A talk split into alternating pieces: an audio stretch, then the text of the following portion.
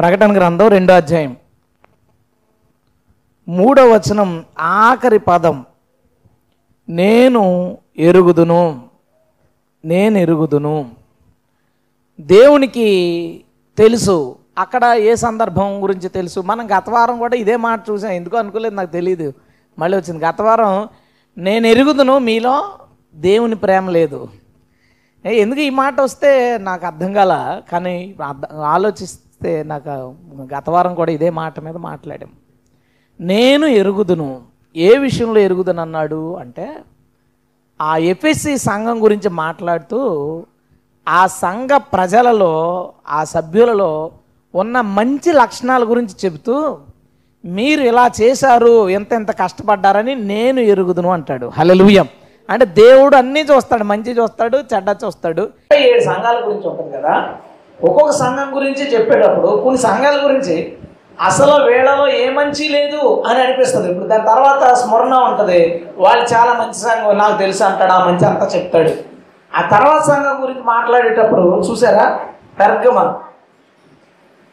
సంఘం 12వ వచనంలో అక్కడి నుంచి చదువుతుంటే వీళ్ళు చాలా దారుణమైన మనుషులు అని అనిపిస్తుంది. ఆ చదువుతుంటే వీళ్ళు అస్సలు మంచి లక్షణాలు ఏమనుకుంటాం, కానీ 13వ వచనం చూడండి, సాతాను సింహాసనం ఉన్న స్థలంలో నీవు కాపురు ఉన్నావని నేను ఎరుగుదును, మరియు సాతాను కాపురం ఉన్న ఆ స్థలంలో నా యందు విశ్వాసే ఉండి నన్ను ఊర్చి సాక్షి అయిన అంత్యోపాలు వాడు మీ మధ్యన చంపబడిన దినాల్లో నీవు నా నామం గట్టిగా చేపట్టి నా యందు విశ్వాసమును విసర్జింపలేదని నేను ఎరుగుదును. ఒక చెడ్డ సంఘం, దాని ఇంట్రడక్షన్, దాని గురించి చదువుతున్నప్పుడు ఇది చాలా చెడ్డ సంఘం అని అనిపిస్తుంది. కానీ ఆ చెడ్డ సంఘంలో కూడా మంచి లక్షణం ఆయన చూశాడు, దాన్ని ఎత్తి చెప్తాడు. మీరు అక్కడి నుంచి అన్ని తూయితారా చదివితే యెజబెల్ అనే స్త్రీ నుండి జాగ్రత్తగా చేస్తున్నారు, విగ్రహాలు తింటున్నారు, మారు మనసు పొందడానికి దానికి సమయం ఇచ్చినా నేను పొందలేదని దాన్ని అన్ని రకాలుగా సంఘాన్ని గర్తిస్తాడు. 24వ వచనం చూడండి, అయితే తూయితైరలో కడమవారైన మీతో అనగా ఈ బోధను అంగీకరింపగా సాతానే గూఢమైన సంగతులను ఎరుగమని చెప్పుకొని వారందరితో నేను చెప్పుకున్నదే. చూసారా, అంత దారుణమైన సంఘంలో కూడా ఒక మంచి లక్షణం దేవుడు చూశాడు, దేవుడికి కనబడి దాని కింద బ్రతికినా అన్న పేరైతే ఉంది కానీ నువ్వు మృతులువే అంటాడు. ఆ కింద అంటాడు ఏమంటారు సార్, జాగరూకుడివై చచ్చిన వారు నువ్వు బ్రతికించు అంటే అందులో కొంతమంది బాగున్నారట, కింద రాసి చదువుకు అంటాడు. మీలో కానీ కొంతమంది మీలో ఇలా లేరు, వాళ్ళు తెల్లని వస్త్రాలు ధరించి తిరుగుతారు, మీరు మరి కొంతమందిని బ్రతికించండి. ఫిలడెల్ఫియా సంఘానికి రాస్తూ వాళ్ళ గురించి నువ్వు నా కోసం కష్టపడ్డావు, శ్రమ పడ్డావు, నేను ఎరుగుదును. అయితే ఏ మంచి లేని ఓ సంఘం ఉంది లవోదిక, దాంట్లో అసలు ఒక్క మంచి క్వాలిటీ కూడా కనపడదు. చూడే 17, నీవు దౌర్భాగ్యుడవు, దిక్కుమాలిన వాడవు, దరిద్రుడవు, గుడ్డివాడవు, దిగంబరువై ఉన్నామని ఎరుగక నేను ధనవంతుణ్ణి ధనవృద్ధి చేసుకున్నా, నాకేమీ కొదువు లేదని చెప్పుకుంటున్నావు. ఒక మంచి క్వాలిటీగా లేదు. కానీ అంటాడు చూడు, నీవు ధనవృద్ధి చేసుకున్నట్లు అగ్నిలో పుట వేయబడిన బంగారమును నీ దిశమల సిగ్గు కలగకున్నట్లు ధరించుకుంటావు, తెల్లని వస్త్రాలు నీకు దృష్టి కలిగినట్లు నీ కన్నుకులకు కాటుకును నా యొద్ద కొనుక్కోమని నీకు బుద్ధి చెప్పుచున్నాను. అంటే ఆ సంఘం ఏమనుకుంటుందని, నేను ధనవంతుని ధనవృద్ధికి అలా చేసుకున్నాను, నాకేమీ కొదువు లేవు అని అనుకుంటుంది. ప్రభు ఏమన్నాడు, నువ్వు ధనవంతులు అనుకోకు అలా, ధనవృద్ధికి అలా చేసుకున్నావు అని అనుకోకు అనలే, నీకు ఏమీ లోటు లేదు అని అనుకోక అనలేదు. ఏమన్నాడు తెలుసా, నువ్వు ధనవంతుడిగానే అనుకో, కానీ నువ్వు నిజంగా ధనవంతులవునట్లు నా దగ్గర బంగారం పట్టు, నువ్వు నిజంగా చూసేటట్లు నా దగ్గర కాటును తీసుకో, నువ్వు నిజంగా సమృద్ధి కలవాడు అనిపించుకునేటట్లు నా వద్ద నుంచి వస్త్రాలు తీసుకో.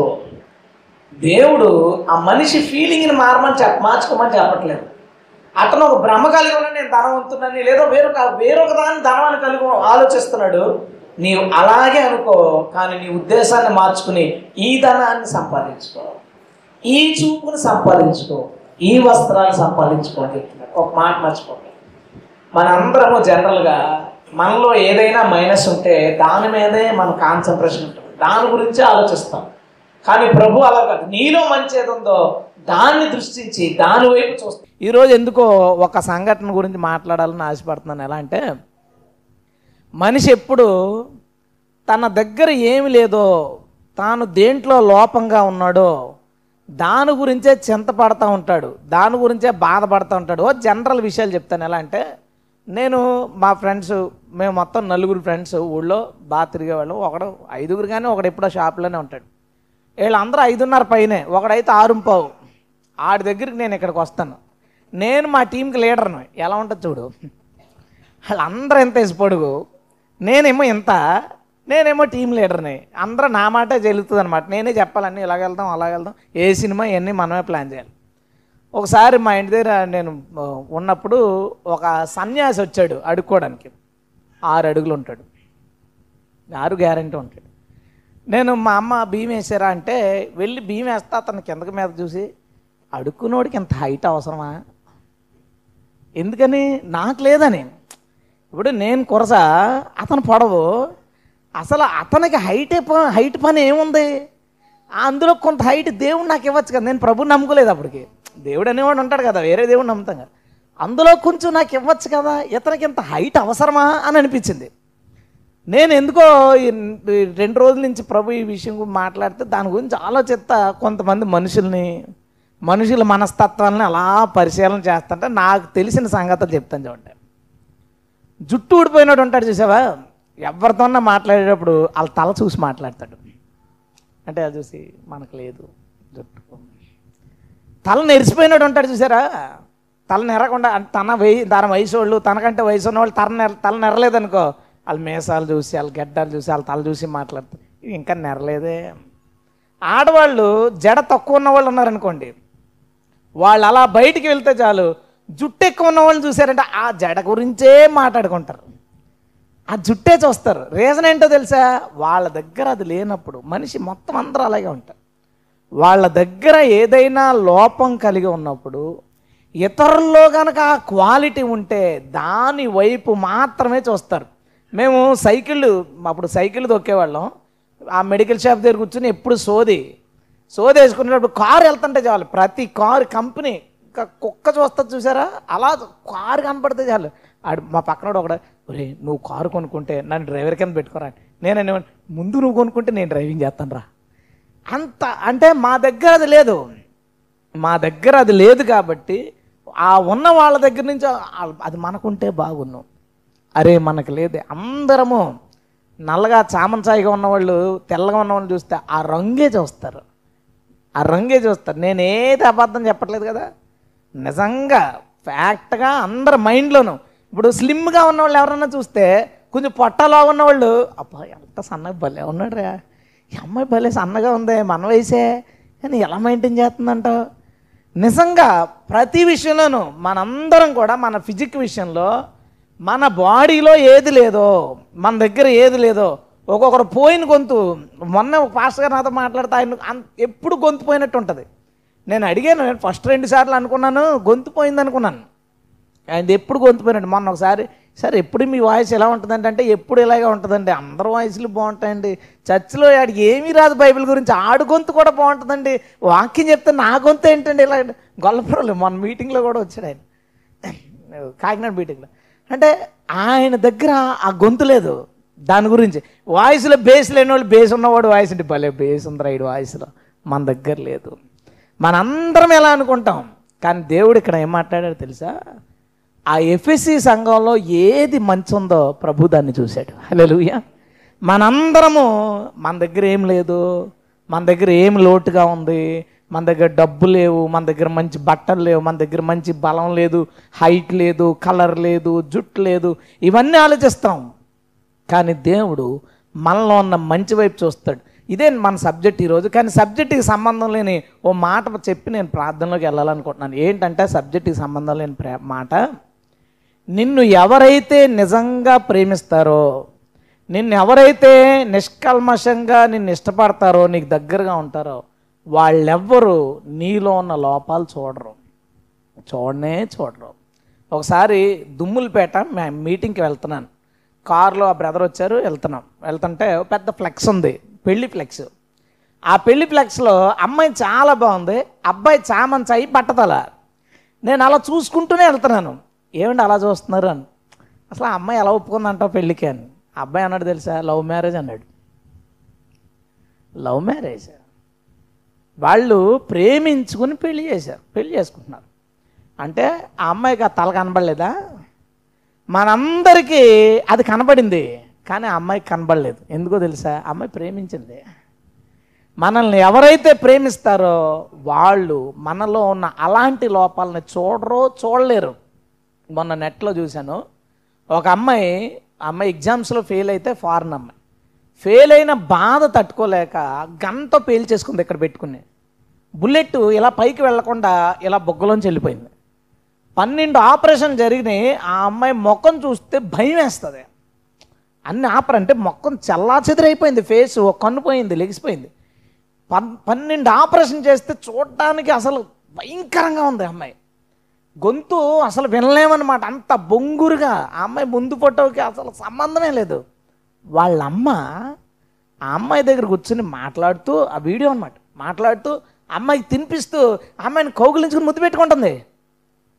చూడడానికే భయం వేసే ఆ కండిషన్లో ఉన్న అమ్మాయి ముఖాన్ని వాళ్ళ అమ్మగారు ముద్దు పెట్టుకున్నారు. కారణం చెప్పనా? నిజంగా ప్రేమించేవాళ్ళు మన ఫిజిక్ గురించి, మన దగ్గర అలాంటి శరీర సంబంధమైన లోపాలని వాళ్ళు చూడరు, పట్టించుకోరు. నాకు తెలిసిన ఒక బ్రదరు చాలా హానెస్ట్గా ఉంటాడు, చాలా భక్తిగా ఉంటాడు, కానీ తలకు రంగు వేసేస్తాడు. నేను అన్నాను ఆయన్ని, ఎందుకండి మీకు అంతా తెలుసు కదా, ఎందుకు తలకు రంగు వేస్తారని. పెద్ద ఆయన 55 ఇయర్స్ ఉంటాయి. ఏమన్నాడు తెలుసా? మా ఆవిడ ఊరుకోవట్లేదు. అంటే ఈయన తలనెరిసిపోతే ఈయనతో కలిసి బయటికి వెళ్ళడానికి నామోసీగా ఉందంట ఆమెకి. అందుకని మీరు రంగు వేసుకుంటారా వేసుకోరా. నిజంగా ప్రేమిస్తే మన తల నెరుపుని భార్య గుర్తించగలదా? నాకు తెలిసిన వాళ్ళు ఉన్నారు, వాళ్ళ మామయ్యని పెళ్లి చేసుకుంది ఆమె. 20 సంవత్సరాల డిఫరెన్స్ ఇద్దరికి. మరి మామయ్య అమ్మ తమ్ముడు అంటే గ్యాప్ ఎక్కువ ఉంటుంది కదా. 20 సంవత్సరాల డిఫరెన్స్. చాలా ప్రేమగా ఉంటారు, ఎంత అంత ప్రేమగా ఉండరు. అసలు అతనేమో శుభ్రంగా నిరిసిపోయిన తల, ఈమె యంగ్గా ఉంటుంది, 20 ఇయర్స్ గ్యాప్.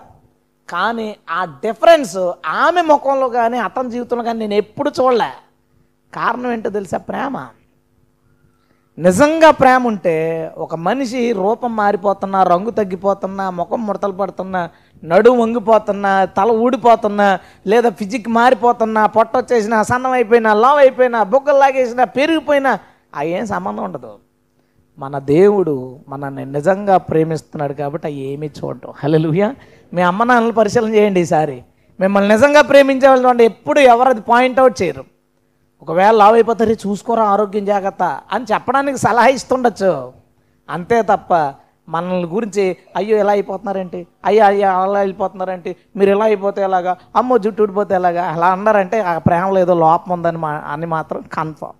మనల్ని బాగా ప్రేమించేవాళ్ళు, నిజాయితీగా ప్రేమించేవాళ్ళు వీటిని చూడరు. అన్నిటికన్నా ముఖ్యంగా మనమే చూస్తాం వాటిని. మన లైఫ్లో, మన జీవితంలో ఇలాంటి ఏమైనా లోపాలు కనపడినప్పుడు మనం వాటిని చూస్తాం. కానీ దేవుడు మాట్లాడతాడు ఎఫెసీ సంఘంతో. ఎఫెసీ సంఘం లోపం గలది, కానీ ఆ లోపాన్ని తర్వాత చెప్తూ ముందు మాత్రం ఆయన మాట్లాడుతున్నాడు స్పష్టంగా. నీవు ఇంత కష్టపడ్డావు, నా కోసం ఇంత పని చేసావు, ఇంత ప్రయాసపడ్డావని నేను ఎరుగుదును. హల్లెలూయా. ఈ లోకంలో ఎంత చెడ్డవాడైనా అతనిలో ఏదో ఒక మంచి లక్షణం ఉండి తీరుద్ది. ఎంత చెడ్డవాడైనా ఏదో ఒక మంచి లక్షణం ఉండిపోద్ది. దేవుడు ఏం చేస్తాడో తెలుసా? ఆ చిన్న మంచి లక్షణం ఉందే దాన్ని పెద్దదిగా చేయడానికి ట్రై చేస్తాడు. ఒక ఉదాహరణ చెప్తాను. మోషే ఉన్నాడు. మోషే ఇశ్రాయేలీయుడని మోషేకి తెలుసు.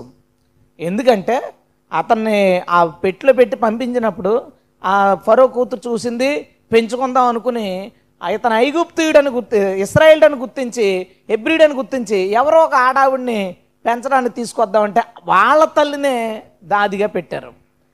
ఆ తల్లి తన పాలే ఇచ్చి మోషేని పెంచింది. కాబట్టి మోషేకి 100% తాను ఇశ్రాయేలీయుడని ఎదుగుతుండగా తెలుసు కాబట్టే ఒక ఐగుప్తీయుడు ఇశ్రాయేలీయుడిని కొడతంటే లేదా తిడుతుంటే మోషేకి కోపం వచ్చి తన ప్రజలు తన తోటి వ్యక్తిని ఇలా అంటున్నారని కోపమించి అతను చంపేశాడు ఐగుప్తుడిని. ఆ విషయం ఫరోకి తెలిసి మోషేని కానీ చంపేస్తాడేమని మోషే పారిపోయాడు. మోషేకి తన ప్రజలంటే ఇష్టం ఉంది, కానీ అంతకన్నా ఎక్కువ తన ప్రాణం అంటే ప్రేమ ఉంది. తన ప్రజలంటే ఇష్టం ఉంది కాబట్టి వాడిని ఆ తన ప్రజల్లో ఒకడిని ఏదో అన్నందుకు ఇంకొకడిని చంపేశాడు ఏకంగా. కానీ తన ప్రాణం అంటే అంతకన్నా ప్రేమంతో పారిపోయాడు. దేవుడు రెండూ చూశాడు. మోషేలో పిరికితనం మాత్రమే ప్రజలు చూసుంటారు, కానీ దేవుడు రెండూ చూశాడు. 80వ సంవత్సరం వయసు వచ్చేసింది. పిలిచినప్పుడు నీవు వెళ్ళి ఆ ప్రజలను తీసుకురావాలి, ఆ ప్రజలను తీసుకోవాలి. ఎందుకు ఆ మాట చెప్పాడో తెలుసా? మోషేకి తన ప్రజలంటే ఇష్టం. వారి కోసం ఇంకొకరిని చంపినోడు ఈ ఇష్టాన్ని కనుక పెంచగలిగితే, మోషేలో ఉన్న ఈ మంచి క్వాలిటీని కనుక పెంచగలిగితే ఇతను మంచి నాయకుడు అవుతాడని దేవుడు అనుకున్నాడు. మోషేలో నా ప్రాణభయం బయట పెడుతున్నాడు. ఏంటి, నేను వెళ్ళను, నాకు నత్తి, నా మీద అక్కడ పోలీస్ కేసు ఉంది, నేను వెళ్ళను అని భయపడుతుంటే ప్రభు అంటాడు, మరలా మీరందరూ వచ్చి ఈ స్థలంలో నన్ను ఆరాధిస్తారు. హల్లెలూయా. ఏ ప్రాణం కోసమైతే భయపడుతున్నాడు ఆ ప్రాణానికి ధీమా ఇస్తున్నాడు. నో ప్రాబ్లం, నీవు ఆ ప్రజలను తీసుకుని ఇక్కడికి వస్తావు. సరే అని తప్పక ఒప్పుకున్నాడు. అక్కడికి వెళ్ళిన తర్వాత ఆ ప్రజల కష్టం బాధలన్నీ తీసుకొస్తున్నాడు ముందుకి దేవుడు. అవన్నీ తీసుకొస్తుంటే ఎలా అయిపోయాడంటే చివరికి, ఫరో పంపిస్తావో పంపించావో మా వాళ్ళని, కొండ మీద ఏమన్నాడు, ఏమన్నా కొండ బాబు నా వల్ల కాదు ప్రభువా, నీకు తెలియదు నా గురించి, నువ్వేదో అనుకుంటున్నావు, అంత సీన్ లేదు నాకు అన్నవాడు తనకి తన ప్రజల మీద ఉన్న ప్రేమను దేవుడు పెంచాడు. చివరికి ఏమైందో తెలుసా, తన ప్రాణ భయాన్ని మించే అంతగా తన ప్రజల మీద ప్రేమ పెరిగింది. హల్లెలూయా. అరణ్యంలోకి తీసుకొచ్చేశాడు.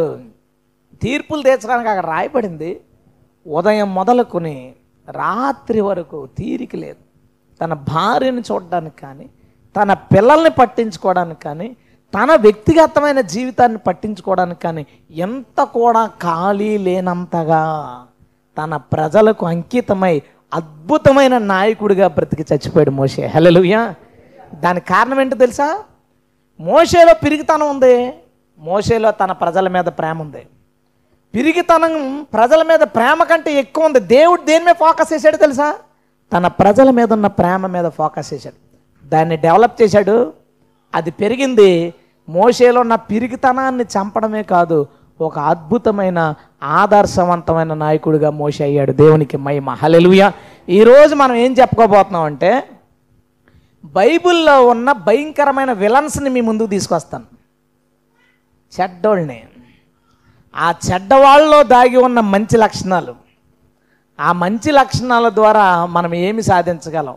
దీన్ని నేను తేడానికి కారణం ఏంటంటే, మనందరము ఎవరైనా బాబు నేను చాలా మంచోడిని, నేను చాలా పరిశుద్ధిని అని ఫీల్ అవుతున్న వాళ్ళు ఉంటే వాళ్ళకి కాదు ఈ ప్రసంగం, నాకు తెలిసి మనందరికీ. ఎందుకంటే మనందరం కూడా అమ్మో నేను సరిగా లేను, నేను కరెక్ట్గా లేను, నేను పరిశుద్ధంగా లేను, నేను ఈ లోపం కలిగి ఉన్నాను అని అనుకున్న వాళ్ళమే. కాబట్టి మనందరికీ ఇది ఖచ్చితంగా అత్యవసరం. తల్ల వంచితే చిన్న ప్రార్థన చేసుకుని మన వాక్యంలోకి వెళదాం. అందరూ తల్ల వంచండి. సాధారణంగా మనమేమో మన దగ్గర లేనివి ఎదుటివాళ్ళు కనుక ఉంటే వాటిని చూస్తాం, బయట వాళ్ళు ఏమో మనలో లోపాలు ఎదుగుతారు. ఎప్పుడు ఎక్కడ దొరుకుతామా, ఇదిగో ఇక్కడ లోపం, అక్కడ లోపం, అక్కడ లోపం అని ఎక్కడ దొరుకుతామని మనలో తప్పులు వెతకడానికి చూస్తారు. కానీ ఈరోజు మనం కొంతమందిలో ఉన్న మంచిని చూడడానికి ప్రయత్నిద్దాం.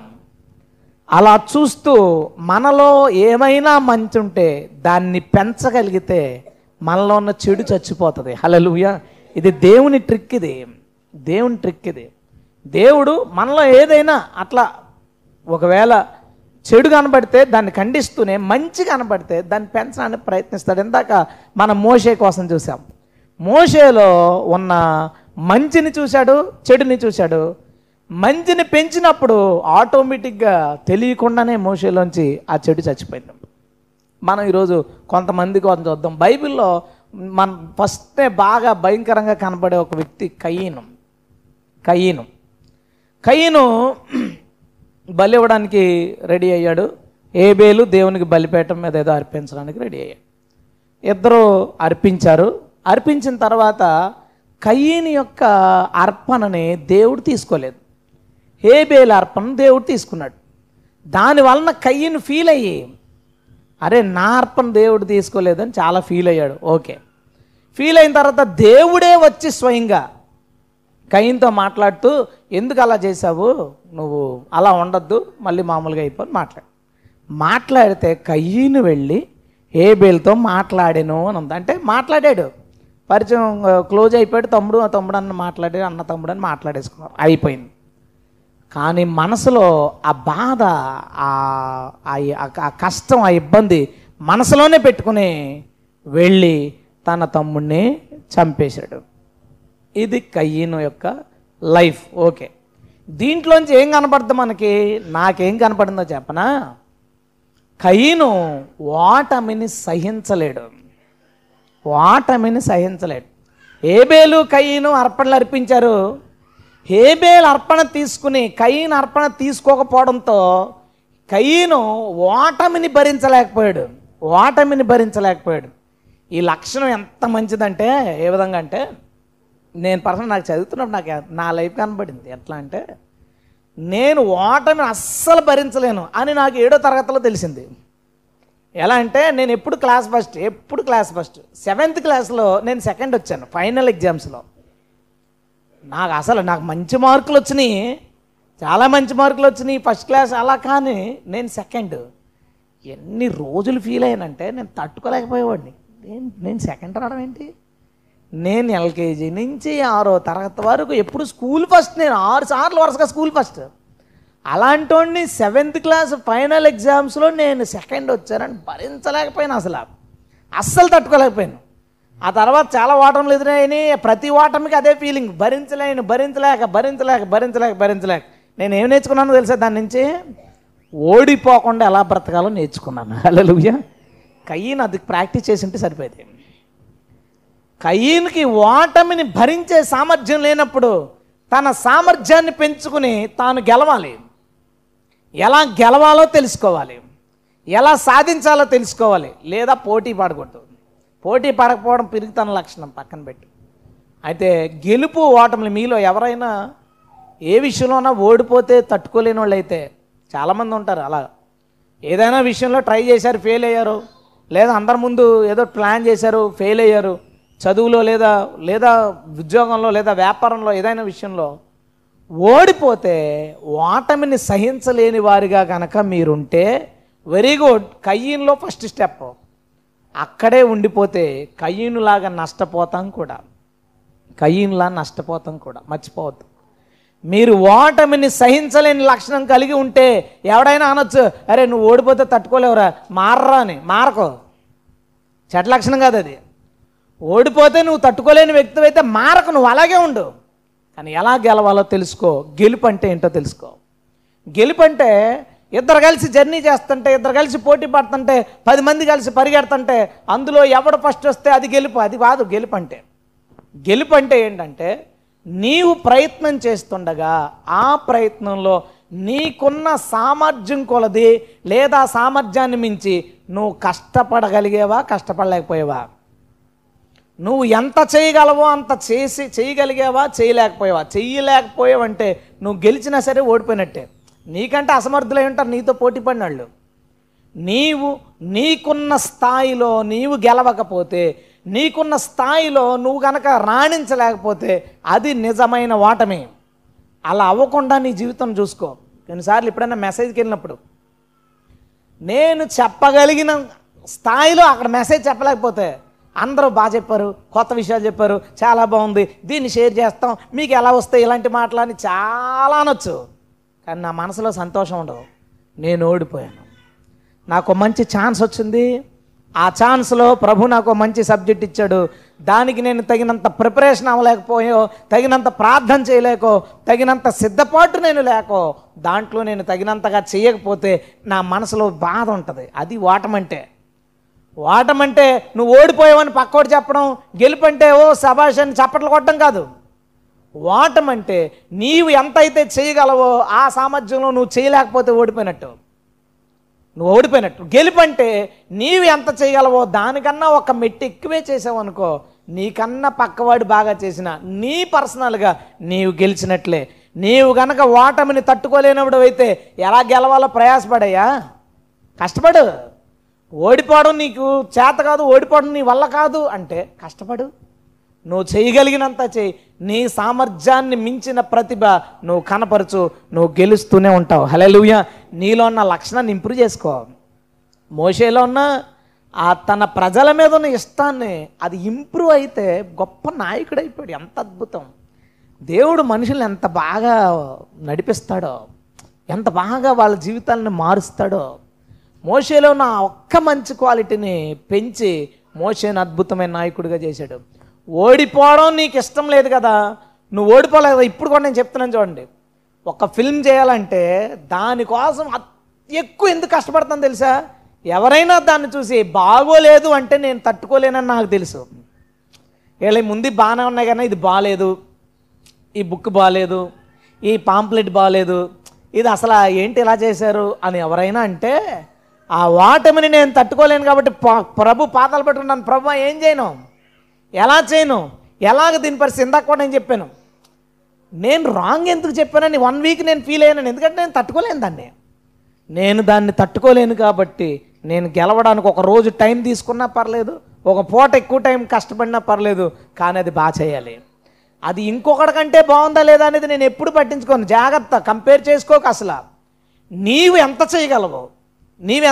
మొన్న సోదరుడు నాతో మాట్లాడతా, అన్నయ్య నువ్వు నిజంగా గ్రేట్, ఇన్ని పనులు ఎలా అయిపోతున్నాయి ఏంటో, పక్కన అది చేసేస్తున్నావు, ఇచ్చేసేస్తున్నావు, ఇవన్నీ చూసేస్తున్నావు, ఎలా చేస్తున్నావు అంటే నేనేమన్నాను తెలుసా, నేను ఎంతకన్నా ఎక్కువ చేయగలను, చేయలేకపోతున్నానని ఫీల్ అవుతున్నాను. జనాల దృష్టికి మనం ఏదో సాధించామంటే అది గెలుపు కాదు. నీ దృష్టికి నీవు దాన్ని చేయగలిగి అంతగా చేయలేకపోతే ఓడిపోయినట్టు. నువ్వు చేయగలిగిన దాన్ని మించో చేయగలిగినంత చేస్తున్నావు అంటే జనాలు ఏమనుకున్నా సరే నువ్వు గెలిచినట్లు. హల్లెలూయా. కష్టపడండి, నువ్వు చేస్తున్న దానిలో నీకున్న సామర్థ్యం అంతా పెట్టి కష్టపడి. ఎందుకంటే నువ్వు ఓడిపోవడం నీకు ఇష్టం లేదు కాబట్టి. ఓటమిని నువ్వు తట్టుకోలేనివాడువా, గెలుపుని అలవాటు చేసుకో, గెలుపు కోసం ప్రయాసపడు, దేవుడు ఎప్పుడు నిన్ను గెలిపిస్తాడు. హల్లెలూయా. ఆ క్వాలిటీని పాడు చేసుకోక సుమా. ఓడిపోవడం అలవాటు చేసుకోవాలరా, ఓడిపోతుంటాం జీవితంలో, ఓడిపోయినప్పుడు దేవుడు ఓదారుస్తాడు. నువ్వు అలవాటు చేసుకోకు, నీకున్న అవకాశాలలో నువ్వు ఏమి సాధించగలవో, నువ్వు ఏమి చేయగలవో దాన్ని చేసి ఈ లోకానికి చూపించు. దేవునికి స్తోత్రం. హల్లెలూయా. ఉద్యోగం చేసేవాళ్ళు, వ్యాపారం చేసేవాళ్ళు, కూలి పని చేసేవాళ్ళు, ఎవరైనా మినిస్ట్రీ చేస్తున్న వాళ్ళు, నీవు చేస్తున్నది ఎవడైనా కనుక ఇంకా కొంచెం బాగా చేస్తే బాగుందంటే నువ్వు అది దానికి ఏదైనా కారణాలు చెప్తున్నావు, దానికి కారణం ఇది, దీనికి కారణం ఇది అంటే నువ్వు ఓటమిని తట్టుకోలేకపోతున్నావు. నువ్వు ఓటమిని తట్టుకోలేని వాడవైతే గెలుపు కోసం ఇంకొంచెం ఎక్కువ కృషి చేయి. అసలు కయ్యను ఏం చేసి ఉండాలి, మోకాళ్ళు వేసో ఆలోచించో, ఏం చేస్తే నా అర్పణ దేవుడు తీసుకుంటాడు, ఏం చేస్తే నేను గెలుస్తానని కనుక కయ్యను ఆలోచించి దేవుణ్ణి అడిగి ఒకవేళ అద్భుతమైన అర్పణ కనుక తెచ్చి ఉంటే ఆ మరుసటి రోజు హేబేలుతో పాటు కయ్యనిది తీసుకున్నా, లేదా హేబేలుది పక్కనెట్టి కయ్యనిది తీసుకున్నా కయ్యను గెలిచుండేవాడు. శపించబడినోడు, అయ్యపోండేవాడు. కయ్యను శపించబడ్డానికి కారణం తను ఓటమిని భరించలేడు వాడు కాబట్టి గెలిచినోడిని చంపాలనుకున్నాడు. తాను ఓటమిని భరించలేని వాడు కాబట్టి ఓటమిని చంపాలని అనుకోలేదు. మనము ఓటమిని చంపితే ఓటమికి మనం భయపడాల్సిన పని లేదు, అది మనల్ని బాధ పెట్టలేదు. దేవునికి స్తోత్రం. హల్లెలూయా. స్టిల్ నేను ఫేస్ చేస్తాను. లాస్ట్ సండే ఎక్కువ డిస్టర్బెన్స్ అయ్యాను పిల్లల వల్ల. అన్నారు చాలామంది, బాగుంది పాయింట్, బాగుంది అలా, బాగుంది ఇలా, బాగుంది. కానీ నా మనసులో సంతోషం లేదు, ఇంకా బాగా చెప్పగలను నేను దాన్ని, ఆ మెసేజ్ని నేను ఇంకా బాగా చెప్పగలను, కానీ నేను ప్రజెంట్ చేయలేకపోయానని నేను బాధపడ్డాను, చాలా ఫీల్ అయ్యాను. ఓటమి మనకే తెలియాలి. గెలుపు ఎంతమందికి తెలిసినా పర్లేదు, తెలియకపోయినా పర్లేదు, ఓటమి మాత్రం నీకు తెలియాలి. ఇది నీ లోపం లేదా మరి ఏదైనా కారణం, నువ్వు ఎంతకన్నా బాగా చేయగలవని నువ్వు తెలిస్తే నీలో ఉన్న ఈ లక్షణం ఉందే, ఓటమిని భరించలేననే లక్షణం, అది నేను ఎప్పుడు గెలిపిస్తుంది. గట్టిగా స్తోత్రం చెప్దామా. హల్లెలూయా. కయ్యను ఏం చేసింది, శపించబడేవాడిగా చేసింది. కానీ మనం కనుక దాన్ని ఎలా మార్చుకోగలిగితే మనం ఎప్పుడు గెలిచేవాళ్ళుగా 100% ఉండి తీరుతాం. దేవునికి స్తోత్రం. హల్లెలూయా. నెంబర్ 2, రెండో విలన్ ఎవరంటే, జలప్రలయం అయిపోయింది. జలప్రలయం అయిపోయిన తర్వాత నోవా పిల్లలుగా పిల్లలు పుట్టారు. ఆ పిల్లల్లో నిమ్రోద్ అని ఒకడు పుట్టాడు.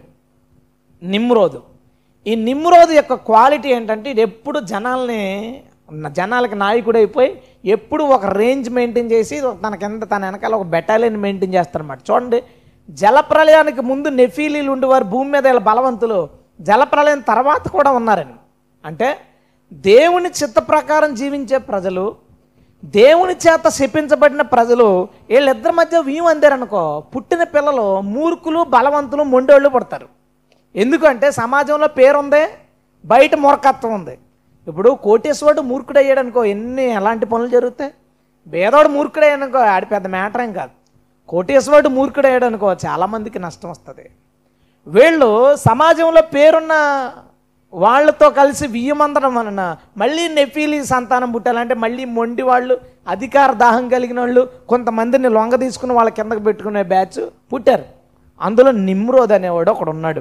చూడండి 10వ అధ్యాయం ఆదికాండం 8వ వచనం చూడండి. కూషు నిమ్రోదును కనెను, అతడు భూమి మీద పరాక్రమశాలి అయి ఉండుట ఆరంభించను. ఫస్ట్ పరాక్రమశాలి ఈయనే.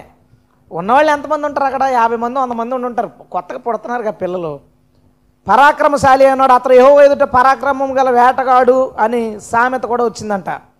10వ వచనం షేనారు దేశంలోని బాబేలు, ఎరెకు, అక్కదు, కల్నే అని పట్టణములు అతని రాజ్యమునకు మొదలు, ఆ దేశంలో నుండి అశ్షూరుకు బయలుదేరి వెళ్ళి నీనివేకి, రహబోతీకురు, కాలహును, నీనివేకు కాలహుకును మధ్యనున్న రెసెనును కట్టించిన పట్టణాలు కట్టించాడు. చూడు, ఆ రోజుల్లో ఉన్న ఫస్ట్ ఇంజనీర్ నిమ్రోదే. నేను కొన్ని పుస్తకాలు చదివాను, దాంట్లో కూడా అంటే నాకు ముందే డౌట్ ఉండే, చరిత్ర కూడా చాలా ఆధారాలు చెప్పింది బాబేల్ గోపుర నిర్మాత ఇతనని. ఎందుకంటే బాబేలు రాశాడు. బాబేలు అతని ప్రాంతమే, అతని రాజ్యమే, అతనే పట్టణాలకు అడ్డం ప్రారంభించాడు. చాలా తెలివైనడు. అతని తెలివిని దేనికి వాడాడు? బాబేలు గోపురం కట్టడానికి వాడాడు. దేవుడు ఏం చేశాడు?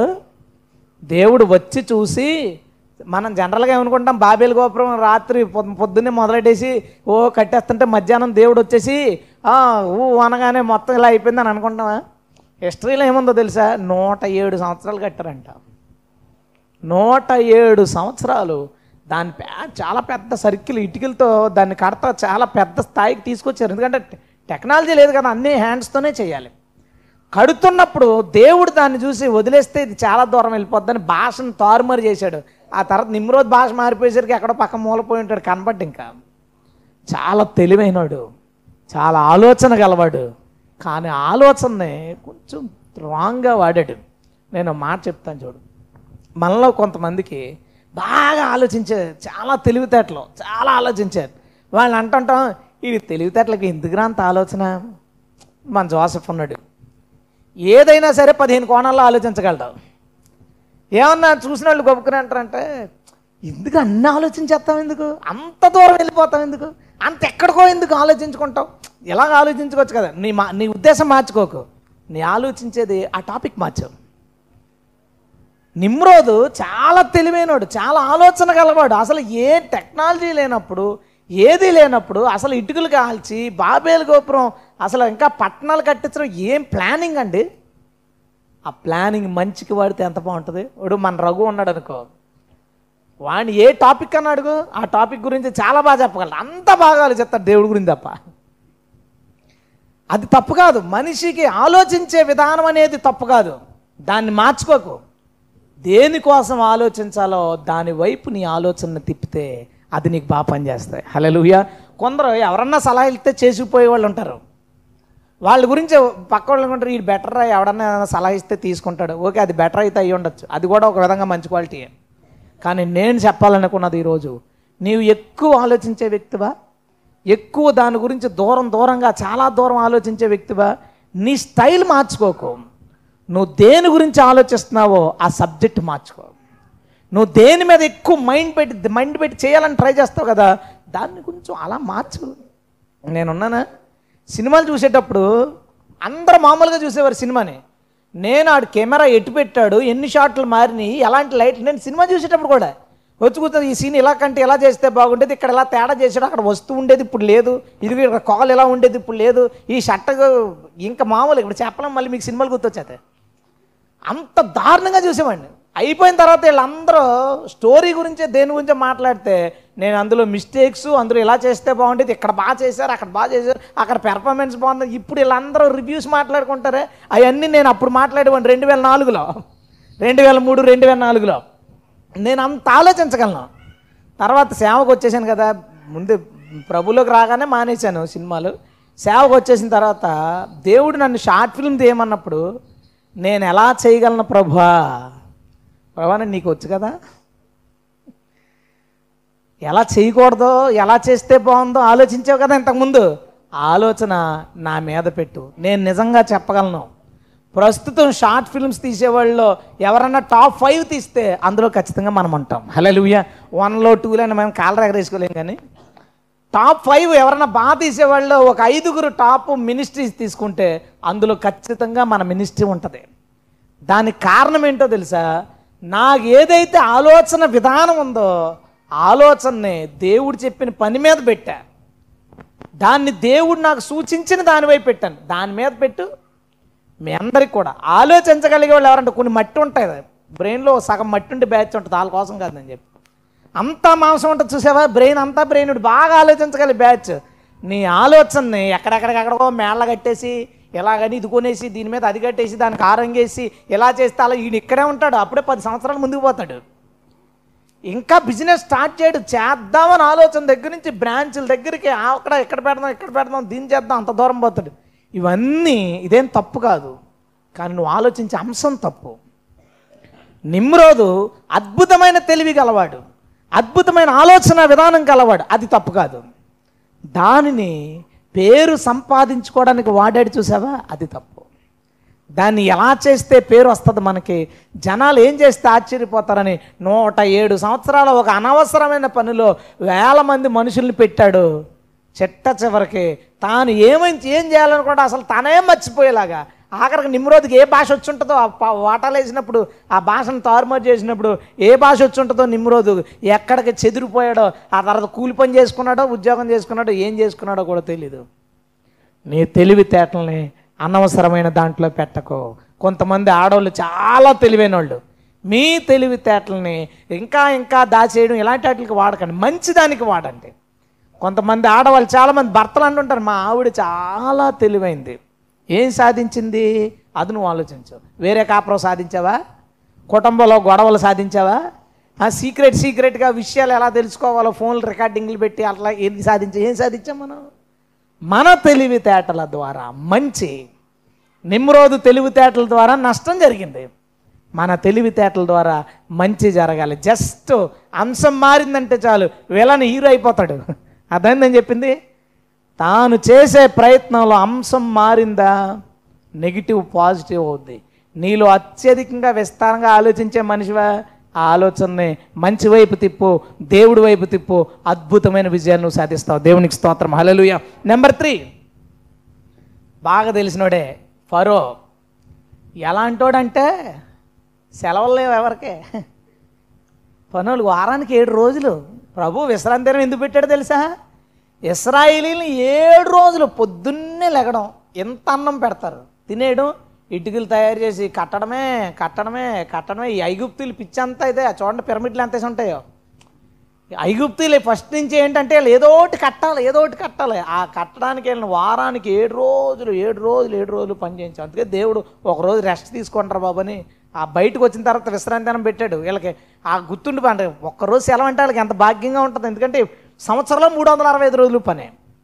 అలాంటి మూర్ఖుడు, కఠినుడు, చాలా మొండోడు, ఇంకా ఇంత అంత మొండివాడు కాదు. ఎలాంటి మొండోడు అంటే, మోషే వచ్చి మా వాళ్ళు మేము 3 రోజులు పండగకి మా దేవుడికి బలిచ్చేసి వస్తాం అంటే వెళ్ళడానికి వీల్లేదు అన్నాడు. వెళ్ళడానికి వీల్లేదా? అయితే చూడు ఏం చేస్తాను అన్నాడు. జంతువులు చచ్చిపోయినాయి, ఇంటి నిండా కప్పలు వచ్చినాయి, రకరకాల పేలు పట్టేసినాయి, వాళ్ళ ప్రాంతం అంతా చీకటైపోయింది, తాగడానికి నీళ్ళు లేకుండా రక్తం అయిపోయింది. ఎన్ని రకాల నష్టాలు వస్తున్నా అతను ఏమనుకున్నాడో అదే పంపించనన్నాడు. అంత మూర్ఖత్వం. తాను ఏమనుకున్నాడో అదే, ఎన్ని నష్టాలు వస్తున్నా. ఆఖరికి అద్భుతమైన విషయం, పెద్ద కొడుకు చచ్చిపోయాడు, రాజు కొడుకు చచ్చిపోయాడు. ఒక తల్లిదండ్రులకి ఇంతకన్నా పెద్ద క్షోభ, బాధ ఏమైనా ఉంటుందండి? పిల్లలకి ఏమైనా అవ్వడం కన్నా బాధ తల్లిదండ్రులకు ఒక మనిషికి ఏమైనా ఉంటుందా? మొన్న మా ఓడికి రాత్రంతా దగ్గేస్తుంటే నాకు తెలియదు, నేను అడిగితే మీద చెయ్యేసారే చేత నాకు ప్రేమ ఉందని నాకు అప్రార్థమైంది. నేను నాకేది ఉందరా బాబు లోపల ఇటు మీద బాధేసేది, అడిగితే రాత్రంతా దగ్గుతుంటే తెగ బాధేసి అనుకో. నిజమే, ఇంతకన్నా ఒక తల్లిదండ్రులకి తన బిడ్డ చచ్చిపోవడం కన్నా పెద్ద బాధ ఏమి ఉండదు. బిడ్డ చచ్చిపోయాడు, బాధ తట్టుకోలేక వెళ్ళిపోమని మళ్ళీ వెనకాల ఫాలో అయ్యాడు. వెళ్ళిపోమన్నాడు, వదిలేశాడా, వెనకాల పోలేడు. ఎంత మూర్ఖుడో, ఎంత కఠినో. నేను అంటాను అదే కఠినత్వం, అదే మొండితనం మంచి విషయంలో పెట్టుకుంటే, మంచి విషయం అంటే నువ్వు పరలోకం వెళ్ళాలని పెట్టుకో, మొండిగా ఉండు. ఏం కోల్పోయినా, ఏమి నష్టం వచ్చినా, ఎవరు నిన్ను ఏమన్నా నేను ఫిక్స్డ్ అంటే ఫరో లాంటి లక్షణం కనుక మనలో ఉండి ఆ టార్గెట్, ఫరో టార్గెట్ ఏంటి, ఇస్రాయిల్ని తన దగ్గర పెట్టుకోవాలి. టార్గెట్ మారితే చాలు. మీలో ఎవరైనా మొండోళ్ళు ఉంటే చర్చిలో చాలా ప్రసంగాలు ఇన్ని ఉండొచ్చు, మొండితనం ఉండకూడదు, మూర్ఖత్వం ఉండకూడదు, మీరు అలాగే ఉండండి, సబ్జెక్ట్ మార్చుకోండి. అదే మొండితనంతో ఉండు, సబ్జెక్ట్ మార్చుకో, అదే మూర్ఖత్వంతో ఉండు, అనుకుంటే దాన్ని అలా ఇంకంతే, అదే ఫిక్స్డ్, ఇంకేమీ లేదు. అందులో ఉండిపోతావా అలాగే ఉండు, ఇంకేం. మా ఇంట్లో ఎలా ఉండదు తెలుసా, మా రెండో అన్నయ్య వాడు ఏదన్నా అడిగాడు అనుకో, ఇంట్లో వాళ్ళు వద్దన్నారనుకో గొడవ చేస్తాడా, 5 నిమిషాలకు మానేస్తాడు, మళ్ళీ ఆడేమనుకుంటే చేస్తాడు. నేను మా తమ్ముడు మేమేమైనా అనుకున్నాం అనుకో అంతే, ఆడే గొడవ చేస్తాను, నేను సైలెంట్, ఏం తిన్నావు తాగన పడుకున్నా అలా ఉండేవాడిని చాలా. ఇంకా ఏమన్నా అనుకుంటే అది ఫిక్స్డ్. అందుకని నేను ఏమన్నా అనుకున్నాను అనుకో, మా అమ్మగాని మా నాన్నగాని ఏం చెప్పరు, వీడు అనుకున్నానంటే మారడం. సత్యతో ఇలా చేస్తున్నాడు కదా, కొంచెం ఈ వ్యాపారంలో చిన్న పర్సంటేజ్ ఏదో ఒకటి ఉండొచ్చు కదా నువ్వు చెప్పు అంటే ఏమంటుందో తెలుసా, మీకు తెలుసు కదండి ఆయన ఎవరి మాట వినరని. నేను అనుకున్నాను మినిస్ట్రీలో నేను రూపాయి కూడా సంపాదించుకోకూడదని అనుకున్నాను అంతే. నా దగ్గర డబ్బు లేని సందర్భాలు, ఇబ్బంది పడిన సందర్భాలు, కూరలు వండుకోవడానికి కూడా లేని సందర్భాలు ఈ మధ్యన కూడా ఎదురైనా సరే నేనేమనుకున్నానో అందులోనే ఉన్నాను. ఎందుకంటే ఆ మాట దేవుడికి ఇచ్చాను కాబట్టి. హల్లెలూయా. ఇదే విషయాన్ని కనుక లోక సంబంధంగా పెట్టుకుని అమ్మ నాకు ఆస్తి పంచుతావో పంచమని నేను అలా పట్టుదల పెట్టుకు కూర్చుంటే జనం ఏమంటారు, వీడు చూడు ఆస్తి కావాలట. అదే మొండితనం దేవుడి విషయంలో పెట్టు, అదే మొండితనం పెట్టుకో, ఫిక్స్డ్, ఇంకెట్టి పరిస్థితుల్లోనూ వెనక్కి తగ్గను. అది దేవుడి విషయంలో పెట్టండి. మీకు వందనాలు. అర్థమైందా? మీరు వేరే వేరే విషయాల్లో వాటిలో వీటిలో పెట్టుకుని వాటి కోసం చేస్తే మూర్ఖులు అంటారు. అదే మొండితనం, అదే పట్టుదల, అదే విషయం పెట్టుకో. అప్పుడు ఏమంటారు తెలుసా, బైబిల్లో ఏమంటారు, పట్టుదల గలవారే ఉన్నారు. హల్లెలూయా. పట్టుదలని అనవసరమైన విషయాల్లో పెడితే మూర్ఖత్వం అంట. అదే పట్టుదలని దేవుళ్ళు పెడితే చెప్తే కానీ అయ్యే వరకు అంతే, అది సాధించే వరకు ఆ పట్టుదల మనందరిలోనూ ఉండాలి. అది ఫరోకు ఉందే. ఫరో ఎంత పట్టుదల అంటే నేను పంపను అనుకున్నాడు అంతే, ఇంక పంపడం అంతే. నువ్వు ఎంత ట్రై చేయి, ఎన్ని రకాలండి అసలు. చిన్న భయపెడితే మనిషి లొంగిపోతాడు. అలాంటిది 10 కార్యాలు ఒకదాని వెంబడి ఒకటి, నష్టం. ఆఖరికి అందరిళ్లలోనూ శవాలే. ఎవడో ఇంకొక ఇంటికి వెళ్ళి ఓదార్చడానికి లేదు అక్కడ, అందరిళ్లలోనూ చచ్చిపోయాడు మనుషులు. అలాంటి భయంకరమైన పరిస్థితి ఎదురైనా మనుషుల్ని పంపి మళ్ళీ వెనకాల పరిగెట్టాడు. నేను చెప్తున్నాను, నీవు దేవుడి విషయంలో మొండితనం పెట్టుకో. ఎవరినైనా కోల్పోయినా, నీ జీవితంలో ఆస్తిపాస్తుల్ని నష్టపోయినా, ఎలాంటి ఇబ్బందులు ఎదురైనా, ప్రపంచం అంతా నీకు వ్యతిరేకించిన, దేవుని విషయంలో నువ్వు ఏదైతే ఫిక్స్ అయ్యావో దాంట్లో నువ్వు నిలకడగా ఉండు. ఫరోలాగా స్తోత్రం చెప్దామా? హల్లెలూయా. అప్పుడు నువ్వు విలనవ్వవు. Pharaoh subject wrong. ఫరో దేనికోసమైతే పట్టుదల పట్టుకున్నాడో అది తప్పు తప్ప పట్టుదల తప్పు కాదు. మనకి ఎన్నిసార్లు చెప్తున్నాడండి దేవుడు, పట్టుదల గలవారే ఉండండి చెప్తాడు. ఫరోకు ఉందది. అరే కథ రాంగ్ ప్లేస్, ఉండకూడనోడి దగ్గర ఉండిపోయింది. ఆ పట్టుదల గలవాడు పెట్టుకోకూడని దాన్ని టార్గెట్ పెట్టుకోవడం అన్న తన మొత్తం సైన్యాన్ని, అతని బలాన్ని అన్నింటినీ కోల్పోవాల్సి వచ్చింది. పట్టుదల మొండోళ్ళు ఎవరైనా ఉన్నారు ఇక్కడ? మీకు తెలితే నేను చెప్తున్నా, అమ్మ ఇది మందరా అని. నేను ఎవరిని తిట్టట్లేదు, అన్నీ మంచే, వాడే విధంగా వాడితే చాలు. నిజంగా చాలా మంచి. ఇప్పుడు కత్తి ఉంది, చాకుతో ఎవరన్నా చంపేయడంట, అరే చాకుతో చంపేయడానికి, దాంతోనే కదా కోసుకుని కూర వండుకుంటాం. జాగ్రత్తగా వాడితే అది మంచిది, సరిగ్గా వాడలేదనుకో అది ఖచ్చితంగా నష్టం. ఫరోకున్న పట్టుదల, ఫరోకున్న మొండితనాన్ని ఒక తప్పుడు దానికి, వండకూడని దాని మీద పెట్టుకున్నాడు కాబట్టి నష్టపోయాడు. మీలో ఎవరైనా మొండోళ్ళు పట్టుదలలో, ఇంక చూడండి చిన్నది ఏమన్నా అంటే దీక్ష చేస్తారు ఇంట్లో, ఇంకేం మాట్లాడరు, సైలెంట్. ఏం తప్పు కాదు, మంచిదానికి పెట్టుకో, నువ్వు సాధిస్తావు, నువ్వు బాగుంటావు. నువ్వు ఏదైతే అనుకున్నావో దేవుని విషయంలో సాధించాలి, దానికోసం ఎవరైనా ఏమన్నా అన్నా సరే నువ్వు పట్టుకున్నావా చేసి పాడే. ఎవడేమంటే అనుకోని, నువ్వు ఆ రోజు ఏదైనా వర్క్ చేయాలన్నా పట్టుకున్నావంటే అంతే. ఎవడు ఏమన్నా, ఎవరు ఏమనుకున్నా ఏమీ పట్టించుకో. ఇప్పుడు ఇంకో విలన్ ఏమన్నా, పెద్ద విలన్, ఇలాంటి క్వాలిటీ ఉన్నవాడిని ఏ రోజు తెలుసా మీ ఇంటి పక్కన ఉండి కూడా తెలుసులే, మన బైబిల్లో ఉన్నాడు కదా, బైబిల్లో ఉంటే తెలిసినట్టే. ఏ రోజు యేసుప్రభుని చంపేయాలనుకున్నాడు, అనుకున్న తర్వాత తూర్పుదేశపు జ్ఞానులతో జాగ్రత్తగా యాక్ట్ చేసి మేకప్ చేసి ఎక్కడున్నాడో చెప్పండి నేను కూడా ఆరాధిస్తాను అన్నాడు. సరే అంటే సరే. దేవుడు ప్రత్యక్షమై దేవదత్త చెప్పాడు అటు వెళ్ళొద్దని. జ్ఞానులు అతన్ని అపాసించారని తెలుసుకుని ఏసుక్రీస్తుని ఇంకెక్కడున్నాడో తెలుసుకోలేమని వదిలేలా ఏమనుకుని ఫిక్స్ అయ్యాడు, ప్రభుని చంపేయాల. దానికోసం ఏం చేశాడు తెలుసా, తన రాజ్యం అంతటిలో, అంటే బెత్లెహేము చుట్టుపక్కల ఉన్న గ్రామాల అంతట్లో 2 సంవత్సరాల లోపున్న పిల్లలందరినీ చంపేశాడు. ఊహిస్తే ఎంత భయంకరమైన సంఘటన. ఇప్పుడు మన రోజుల్లో ఒక వీధంతా చూస్తే 2 సంవత్సరాల లోపు పిల్లడు ఒకడు ఉండొచ్చు. ఎందుకు అయితే ఒకరికి అంటున్నారు, తప్పితే ఇద్దరినే, ఇంకా మించి అనట్లేదు. అప్పుడు అంతా 20 మంది 30 మంది పిల్లలకి అంటాం కదా. ఈమె కడుపుతూ ఉంటుంది, వీళ్ళ కూతురు కడుపుతూ ఉంటుంది, అలా కనేవారు పిల్లల్ని. ప్రతి ఇంట్లోనూ చిన్న బిడ్డ ఉండేవాడు.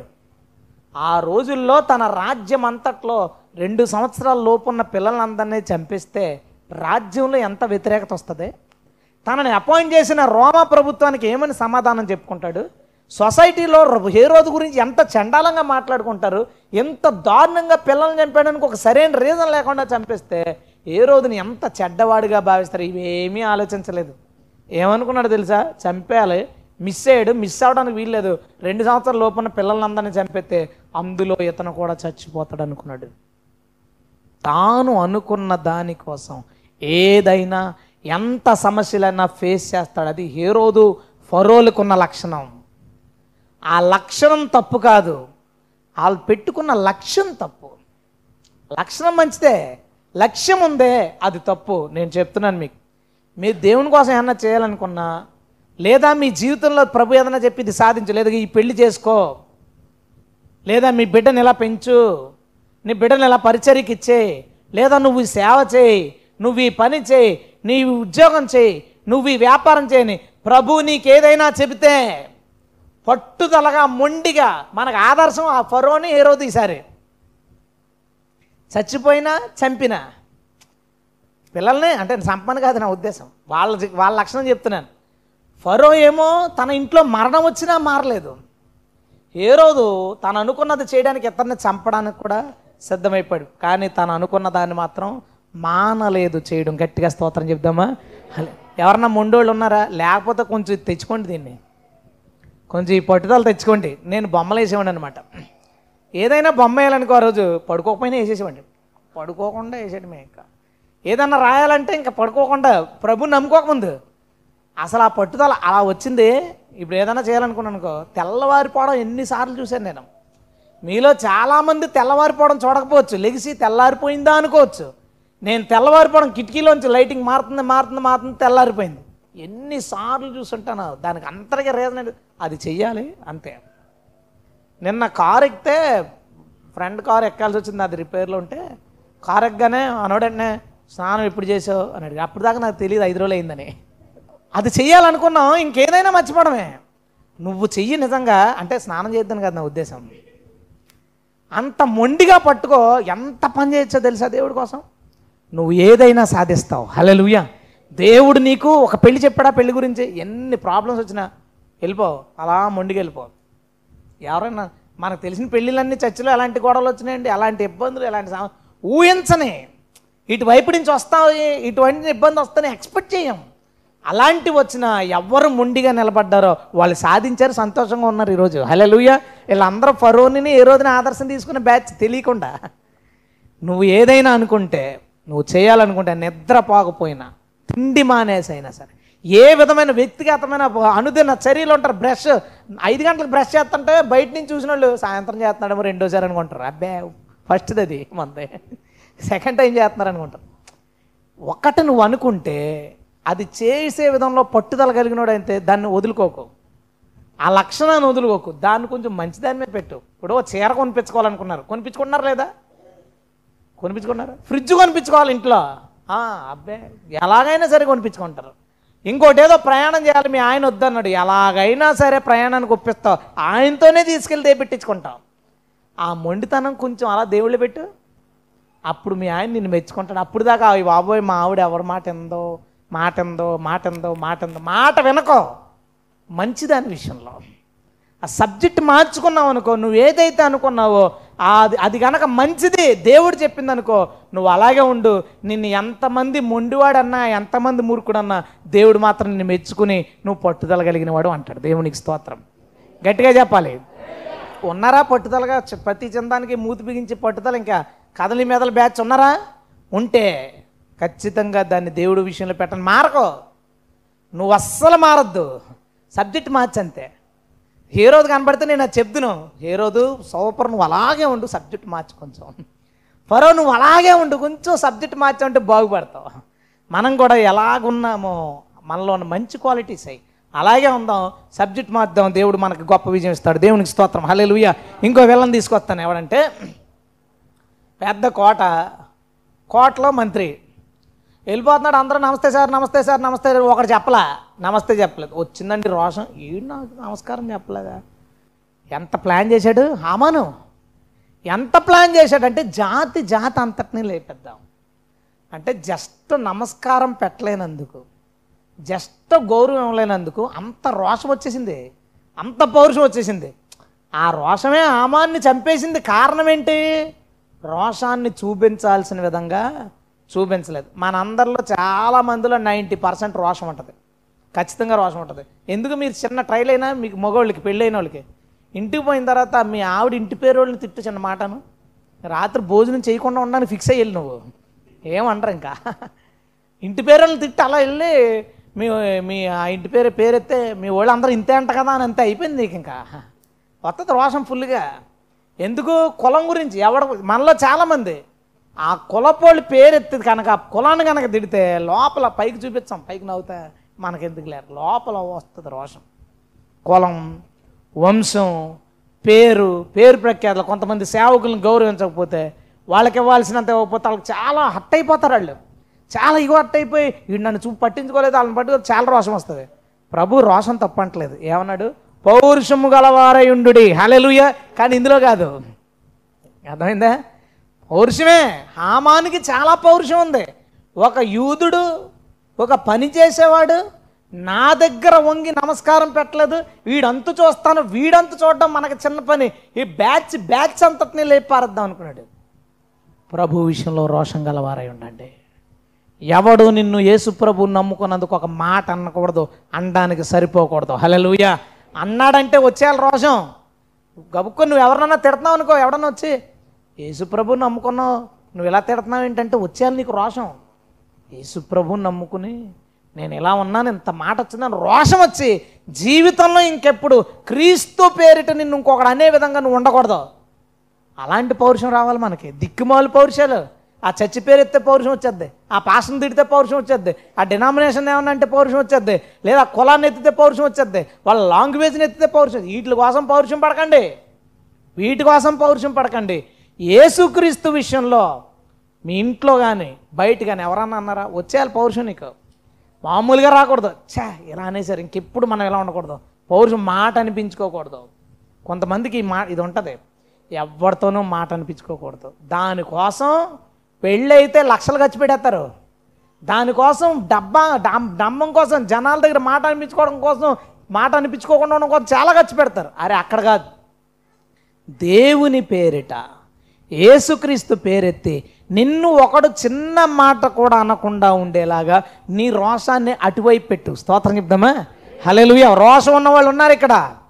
నీ రోషాన్ని దేవుని విషయంలో పెట్టి నువ్వు చంపుకోకు రోషాన్ని, నీ పౌరుషాన్ని చంపుకోకు, అస్సలు చంపుకోకు. ఆ లక్షణాన్ని వాడాల్సిన చోట వాడు. యేసు పేరిట నిన్ను ఎవడైనా చిన్న మాట అంటే చాలు గుచ్చుకుపోవాలి, గుచ్చుకుపోవాలి. నీ నోట్లోంచి ఏదైనా గబుక్కుని సినిమా పాట వస్తే ఎవడైనా విని ఏంటి క్రైస్తవులు సినిమా పాట పాడుతా ఉన్నా, నీ జీవితంలో రాకూడదు. ఇంకా ఛా ఇలా అన్నానంటే, ఇలాంటి మాట మాట్లాడానంటే, నేను క్రైస్తవునే ఇలా చేశానంటే, నీ రోషం నీ భక్తికి సంబంధించిందై ఉండాలి.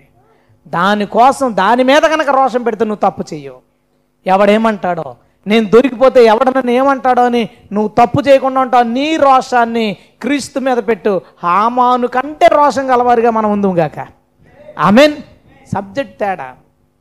హామాన్ మిస్టేక్ చేశాడు, చూపించకూడని దాంట్లో తన రోషాన్ని చూపించాడు. మరొక వ్యక్తిని నేను మీ ముందుకు తీసుకొస్తాను, మీకు తెలుసు కదా బాగా. యేసుప్రభుతో పాటు కూడా తిరిగాడు, ప్రభు ప్రసంగాలన్నీ విన్నాడు.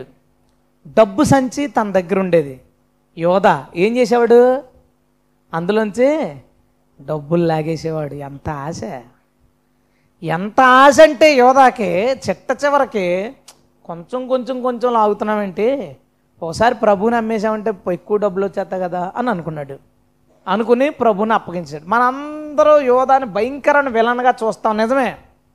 కానీ నేను ఒక అద్భుతమైన విషయం చెప్పనా, ఎంత ఆశ అంటే దానికోసం ఏమైనా వదిలేస్తాడు, ఏమైనా అమ్మేస్తాడు. ఆశ దాంట్లో మన బ్యాచ్లో ఎవరికైనా ఆశ ఉంటే వాళ్ళకి ఆశ ఎక్కువ అంటారు. రూత్ గురించి ఎవరన్నా అడగండి, రూతుల మంచి లక్షణాలు ఏంటి అని అనుకో, వెంటనే ఫస్ట్ నెంబర్ 1 ఏమన్నా చెప్తే వెంటనే లోబడిపోద్ది. వెంటనే ఏదైనా చేయాలనుకున్నా చెప్పామనుకో, దేవుడు ఎలా చెప్పంటే భయపడిపోద్ది. నెగిటివ్ లక్షణాలు చెప్పంటే ఒకే ఒకటి, ఆశ ఎక్కువ.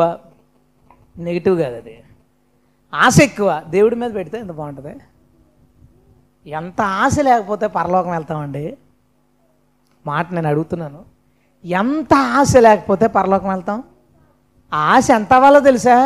సినిమా మీదకి వెళ్తుంది, చా నాకు అది కావాలి. ఎంత ఆశ! ఈ యోధ ఆశ ఎంతో చెప్పిన శిష్యులందరినీ దాటేంత, యేసు ప్రభువుని అమ్మేసేంత దాటిపోయింది. ఒకదాన్ని దాటిపోయింది, దాటకూడని దాన్ని దాటింది. అది తప్పు. నీలో ఎవరికైనా ఆశ ఉంటే ఈరోజు దేవుడు మాట్లాడుతున్న ఆశ పెంచేసుకోండి. ఎంత పెంచేసుకోవాలంటే సినిమా కంటే ఎక్కువ ఆశ. ప్రభు అంటే సినిమా మీద దాటిపోవాలి, ఆశ పెరిగిపోవాలి. డబ్బు కన్నా ఆశ, ఎవరైనా తిడితే దానికి లోపడ్డం కన్నా ఆశ పెరిగిపోవాలి. ఎంతో ఆశ లేకపోతే పరలోకం వెళ్ళాలని కోరిక పుట్టదు. ఎందుకంటే పరలోకంలో ఇక్కడున్నా ఏమీ ఉండవు. ఇప్పుడు చాలామంది 90% నరకానికి వెళ్తే దెబ్బ అయిపోతామని పరలోకం వెళ్ళాలనుకునేవాళ్ళు తప్ప పరలోకం మీద ఆశపడి వెళ్ళిపోయేవాళ్ళు ఎంతమంది ఉంటారు? అబ్బా బంగారు వీధులు పాటలు వింటాం అంతే, నా యేసు రాజ్యం పాటలే. నిజంగా బంగారు వీధులు చూడడానికి సినిమా వదిలేసేవాడు ఎవడు?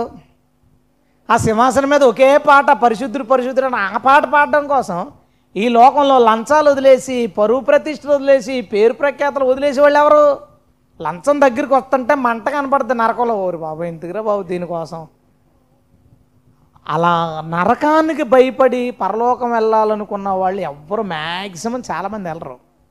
ఆశ ఉంటుంది చూసావా పరలోకం మీద, ఆశ కలిగిన వాళ్ళు వెళ్తారు. హల్లెలూయా. యోధ జస్ట్ దాన్ని అలా, యోధ సింపుల్గా తనకున్న ఆశని అలా ప్రభు వైపు తిప్పుంటే నేను అనుకుంటాను ఈ శిష్యులందరూ తిట్లు తినుండొచ్చు, కానీ యోధ మాత్రం తిట్లు తినడం నిస్సందేహంగా దేవునికి స్తోత్రం. హల్లెలూయా. మిస్టేక్ చేశాడు. నేను చెప్పిన మాట అర్థమైందా? మీలో ఎవరికైనా ఆశ ఎక్కువైతే ఆశను చంపుకోవద్దు. ఆశ దేని మీద ఉందో అంశాన్ని మార్చండి. ఆశ నాకు పెద్ద ఆశ ఉండదు, ప్రతిదానికి ఏదో దానికి సర్దుకుపోతాను. ఇప్పుడు నేను పెంచుకోవాలో ఏంటో, ఇదేదో దానికి అలాగే నేను అడ్జస్ట్ అయిపోతాను. దాని మీద దీని మీద నాకేం మైండ్ ఉండదు. ఎవరైనా అలా ఆశ ఎంత వచ్చినా కావాలి కావాలి టైప్ ఆశ ఉన్న వాళ్ళు ఉన్నారనుకోండి, ఏం కాదు, మీ ఆశించే ఆ సబ్జెక్ట్ మార్చుకోండి. ఆశని ప్రభు మీద, ప్రార్థన మీద, బైబిల్ చదవడం మీద, పరలోకం మీద పెట్టుకో. ఎంత చదివినా ఆశ ఎక్కువ ఉండడం వల్ల ఇంకా చదవాలనిపిస్తుంది, ఎంత ప్రార్థన చేసినా ఆశ ఉండడం వల్ల ఇంకా ప్రార్థన చేయాలనిపిస్తుంది. ఎలాంటి ప్రాబ్లమ్స్ వచ్చినా ఆశ ఎక్కువ ఉండడం వల్ల దాటిపోతుంది. మనకి పరలోకం మీద ఆశ లేదు కాబట్టి మొబైల్ ఫోన్ ఆపేద్ది మనలో చాలామందిని. ఫోన్ ఆపేస్తుందండి. డబ్బు సంచి ఆపిందా?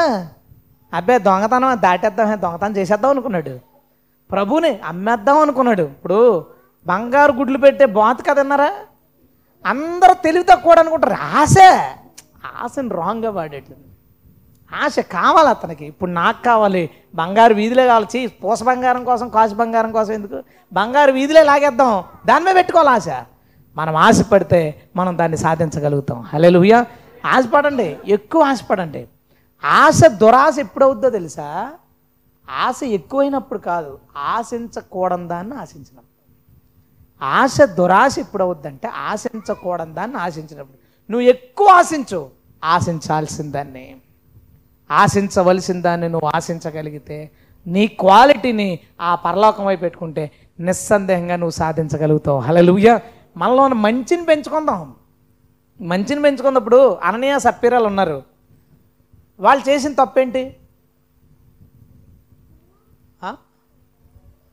తప్పేంటి? ఆస్తి అమ్మారు, కొంత దాచుకున్నారు, మిగిలిందంతా పేతురు దగ్గర తెచ్చిపెట్టారు. ఒకవేళ అలా కనుక ఇక్కడ చర్చిలో ఉన్న వాళ్ళు ఎవరైనా చేస్తే నేను ఫోటో పెడతాను. ఇక్కడ జనరల్గా రాయి చెక్తుంటారు కదా, అట్లాగనమాట. ఎలా అంటే నీ ఆస్తి అమ్మేమనుకో, ఓ 10 లక్షలు వచ్చిందనుకో, ఓ 2 లక్షలు పక్కన పెట్టుకుని 8 లక్షలు తెచ్చి అయ్యగారు పరిచర్కి వాడండి అంటే ఎలా ఉంటుంది? అసలు ఊహించుకోవడానికి కుదురుతుంది, అసలు కళ్ళ కూడా రావట్లేదు నాకు.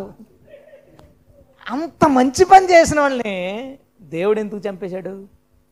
దశంభాగం కోసం కాదు కదా మ్యాటర్. అక్కడ మలాకిలే అంటాడు, మీరు దశంభాగం ఇవ్వకపోయినందుకు ఏమన్నాడు? వాళ్ళని దొంగలు అన్నాడు. అరే వీళ్ళు దశంభాగం కాదు, వీళ్ళ దగ్గరన్న ఆస్తి అంతా అమ్మేసి కొంత దాచుకుని, ఎంత పారాశాడో సగం గట్ట కాదు, కొంత దాచుకుని మిగిలిన తెచ్చి పేతురికి ఇచ్చేశారు. ఇచ్చేస్తే ఇంతకే అమ్మారా అండి, అబద్ధం చెప్పారు, ఇంతకే అమ్మాం. వాళ్ళకి ఎంత దాతృత్వ భావం ఉందంటే 10 లక్షలు వచ్చిందనుకున్న ఆస్తి 8 లక్షలు ఇచ్చేంత మంచి స్వభావం ఉంది. దాన్ని కొంచెం డెవలప్ చేసుకుని 10కి తీసుకెళ్ళారంటే సాగపోను కదా. నేను చెప్పింది అర్థమైందా? 8 లక్షల దాకా వచ్చింది వాళ్ళ దాతృత్వ స్వభావం. ఇంకొక 2 పెంచుంటే వాళ్ళు బ్రతికి ఉండేవాళ్ళు. నీలో మంచి లక్షణాలు ఉన్నాయి, దాన్ని పెంచు. అదే నేను చెప్పాలనుకున్నాను. నీలో మంచి ఉంది. కొంతమంది ఎవరన్నా బాధపడుతుంటే చూడలేరు, మంచి ఉంది. ఇప్పుడు మన వాళ్ళని తీసుకుందాం, ఎందుకో ఇంకో 5 నిమిషాలు చెప్పుకుందాం. మన జోసెఫ్ ఉన్నాడు అనుకో, దొంతమూరి జోసెఫ్, ఎప్పుడు నవ్వుతూ ఉంటాడు. గట్టి నవ్వు వినబడిందంటే జోసెఫ్ ఉన్నాడు ఈ బ్యాచ్లో అనుకుంటాం. ఆ నవ్వుని కొంచెం డెవలప్ చేసుకుని ఇంట్లోకి తీసిపో, జాబ్ దగ్గర తీసిపో, ప్రేమ ఉందని అడిగితే 2 చేతులు ఎత్తచ్చు కాదు. నీలో మంచి ఉంది, దాన్ని కొంచెం పెంచుకో చాలు.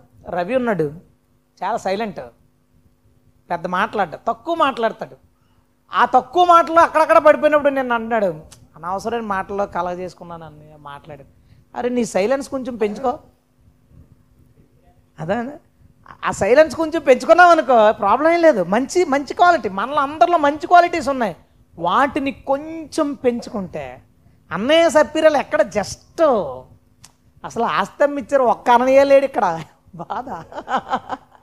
నేను అసలు అలా అనకపోతున్నాను. అన్నయ్య సప్పీరాలు లాంటి వాళ్ళు వచ్చి ఇస్తే ఏమన్నా దాచుకున్నారా పర్లేదు చెప్పంటే అవునంటే పోలే ఉంచుకోంది, నువ్వు ఏమనకపోతుంది నేను అంటే.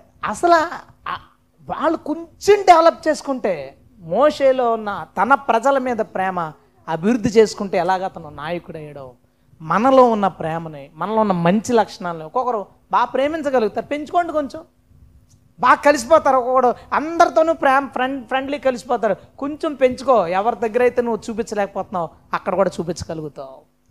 నీలో ఉన్న మంచి క్వాలిటీని, మంచి లక్షణం. కొంతమంది పెట్టే లక్షణాన్ని కలిగి ఉంటారు కానీ కొంచెం ఎక్కువ పెట్టాలంటే వెనకలాగేస్తారు. పెంచుకో కొంచెం ఆ మంచి లక్షణాన్ని, కొంచెం మనలో ఉన్న మంచిని కొంచెం పెంచుకో. ఈరోజు నీలో ఉన్న చెడ్డ కోసం దేవుడు మాట్లాడలేదు, నువ్వు మంచోడివి కొన్ని విషయాల్లో. ఆ మంచి పెరిగితే నీలో ఉన్న చెడు చచ్చిపోతుంది. హల్లెలూయా. మీ పిల్లల్లో కూడా జాగ్రత్త. పిల్లల్ని పెంచేటప్పుడు నేను చెప్పాను కదా, ఫరోలో మంచి క్వాలిటీ ఉంది, ఇలా అందరిలో మంచి క్వాలిటీ. మీ పిల్లల్లో క్వాలిటీస్ చూడండి, మీ పిల్లల్లో క్వాలిటీస్ని చూసి దాన్ని బట్టి జాగ్రత్తగా పెంచండి. ఇప్పుడు మా అబ్బాయి ఉన్నాడు, వాడు ఏదైనా అలా చెప్పామంటే చాలా స్పీడ్గా నేర్చుకుంటాడు. అసలు నేను వండర్ అయిపోతాను, ఎంత స్పీడ్గా ఎలా నేర్చుకున్నాడు. ఇలాంటోడిని కనుక కొంచెం తేడా దాంట్లో పడితే వీడికన్నా దరిద్రం ఇంకొకటి ఉంటే అలా తయారవుతాడు. ఇప్పుడు వీడికి ఏం నేర్పించాలి? Video editing, Photoshop, Telugu typing, pads, లేదా కాంగో, పాటలు పాడడం, వాక్యం చదవడం, వాక్యం నేర్చుకోవడం, రాయడం, పరిచర్య చేయడం. ఇందులోనే ఎందుకు పడేస్తాం? ఒకసారి ఒక డాక్టర్ గారికి హెడేక్ వస్తుందని తీసుకెళ్తే అన్నారు, మీ పిల్లోడిని అస్తమానం మీ కూడా తీసిపోయి ప్రేయర్స్, మీటింగ్స్ ఇలా అనకండి, పిల్లల్ని ఆడుకొనివ్వాలి, ఏదో దాంట్లో ఆడుకొనివ్వాలి. ఈయన కనుక అలా ఒరే కాసేపు క్రికెట్ ఆడుకునిరా అన్నాం అనుకో, వారం రోజులకి కప్పట్టుకుని వస్తాడు. 15వ రోజు నేను ఇంటర్నేషనల్కి వెళ్తానంటాడు. మీ పిల్లలు ఏదైనా స్పీడ్గా నేర్చుకునే వాళ్ళు కనుక అయితే వాళ్ళు ఆ లక్షణం ఉంది, జాగ్రత్త. ఆడు ఫరో అవ్వబోతాడా, హామాన్ అవ్వబోతాడా, చాలా జాగ్రత్త. నువ్వు పెంచేదాన్ని బట్టి ఉంటుంది. ఈ ఫరోలో ఉన్న మంచి లక్షణమే, అది చెడు వైపు వాడడం వల్ల నష్టం వచ్చింది. హామాన్లో ఉన్నది మంచి లక్షణమే, చెడు కోసం వాడడం వల్ల నష్టం వచ్చింది. నీ కొడుకులో ఉన్నది మంచి లక్షణమే, దాన్ని నువ్వు దేనికి వాడుతున్నావు చూడు. ఏదైనా పట్టుకుంటే దాన్ని వదలలేడా? నీ బిడ్డ కనుక ఏదైనా ఆడి దగ్గరికి వచ్చిందంటే వదలి ఉండలేడనుకో, చాలా జాగ్రత్త. ఆడు దగ్గరికి దూరం కాని అలవాటు చేయండి, మంచి అలవాటు చేయండి. వాడి క్వాలిటీస్ పడేది మంచిదే. తన దగ్గరికి ఏదైనా వస్తే దాన్ని లాస్ అవ్వకుండా తన దగ్గరే పెట్టుకోవడం అనేది చాలా మంచి లక్షణం. కానీ అది ఏ మొబైలో, ఏ సినిమాయో, ఏ సరదా సంబంధించిందైతే అది తన దగ్గర ఉండిపోతుంది, దాన్ని మాన్పించలేవు. నీ పిల్లల్లో ఉన్న క్వాలిటీస్ చూడండి. ఈరోజు అందరినీ గుర్తుపెట్టుకో. కయ్యను మంచి క్వాలిటీయే, చెడ్డ వైపు వాడాడు. అన్నీ ఆలోచించుకో. నిమ్రోదు చాలా ఆలోచన గలవాడు, కానీ రాంగ్గా వాడాడు. అన్నీ మీరు హేరోదు కానీ, హామాను కానీ, ఫరో కానీ, యోధాను కానీ, అననీయ సప్పీరలు కానీ ఏమైనా తీసుకోండి, లక్షణాలు మంచివే కానీ వాడాల్సిన చోట తప్పుగా వాడారు. మీ పిల్లల్లో మంచి లక్షణాలు ఉంటాయి, నువ్వు సరిగ్గా పెంచకపోతే చాలా నష్టపోతావు, చాలా నష్టపోతావు. ఇప్పుడు మా అబ్బాయిలో ఇంకోటి ఏమిటి తెలుసా, వాడు ఏదైనా చేయాలని అనుకుంటే దాన్ని గనక అది గనక చెయ్యను అని అనుకో, వెంటనే ఏడుస్తాడు, గొడవ చేయడు, ఏం చేయడు, ఏడ్చేస్తాడు. ఆడికి ఈ ఊళ్ళో ఉండడం ఇష్టం ఉండదు. అమ్మతో పాటు వెళ్ళిపోయి 2 రోజులు అక్కడ ఉండగా నివసం తిరగకుండా వెంటనే ఏడ్చేస్తాడు. నేను దాన్ని గమనించి నేను అనుకున్నాను, వీడి దగ్గరికి ఏదైనా వచ్చి జరగదంటే ఏడాలి. కాబట్టి వీడు దేన్ని ఇష్టపడాలి, దేవునికి సంబంధించిన దాన్ని ఇష్టపడాలి, దాన్ని ప్రేమించేలా చేయాలి. ఇప్పుడు ఆడి ఇమేజ్ ఏదైనా చేయాలనుకున్నప్పుడు నువ్వు చెయ్యి అన్నాడు అనుకో, టైం పడుతుంటే కోపం నుంచి ఏడ్చుకుంటే వెళ్ళిపోతాడు, దానికి ఏడాలి. వాడు ఇంకో దానికోసం ఆడకూడదు. నీవు ఎలా పెంచుతున్నావు చూడు. అంత భయపడుతూ మన పిల్లల్ని పెంచకపోతే వాడు ఏ ఆమానన్నా అయితే, ఏ ఫరో అన్నా తయారైతే ఎవడో తెలుసు. ఫరో పుట్టినప్పుడు కూడా మన పిల్లలాగే పుట్టాడు. పుడతా పుడతా ఆయుధాలు పట్టుకుని పుట్టలే. ఫరో కూడా మనలాగే ఎడితేనే పుట్టాడు. కాకపోతే వాళ్ళు ఉన్న క్వాలిటీ విషయంలో ఎందు మీద పెట్టాలో అందు మీద పెట్టలేకపోయారు. మీరందరూ మీ పిల్లల్ని గమనించుకోండి. మీ పిల్లలకి ఓ బాగా వస్తున్నాయి రాగాలని సినిమా పాటలు, బాగా గెంతుతున్నారని సినిమా డ్యాన్సులు నువ్వు ఏమి నేర్పిస్తే వాళ్ళు అలాగే తయారవుతారు. నీ ఇంట్లోంచి ఒక ఆమాను పుట్టాలన్నా, నీ ఇంట్లోంచి ఒక ఫరో పుట్టాలన్నా, ఎవడన్నా పుట్టాలన్నా నీ చేతిలోనే ఉంటుంది. నీవు ఒక ఆమాన్లాగా మరిదేనిలాగా అవ్వాలన్నా నీ చేతిలో ఉంటుంది. మనందరము మంచోళ్ళమే. మన దగ్గర ఈరోజు జనాలు ఏదైతే చెడ్డ లక్షణం అన్నారో అది ఆశ కావచ్చు, మొండితనం కావచ్చు, పట్టుదల కావచ్చు, పౌరుషం కావచ్చు. ఏదైతే చెడ్డ లక్షణం అన్నా లేదు అవన్నీ మంచియే. మంచికి వాడండి. నిస్సందేహంగా ఉన్నతమైన స్థితిలో మనం అందరం ఉంటాం. హల్లెలూయా. దేవుడు ఎరుగుదుడు నీలో క్వాలిటీ. ఆ క్వాలిటీని దేవుని వాక్యానుసారమైన వైపు తిప్పు. నువ్వు మారకో, నీ లక్ష్యాన్ని మార్చుకో. నువ్వు అస్సలు మారకో, నువ్వు చేసే పని మార్చుకో. నిస్సందేహంగా మంచి విజయాన్ని ప్రభువు నీకు ఇస్తాడు. హల్లెలూయా.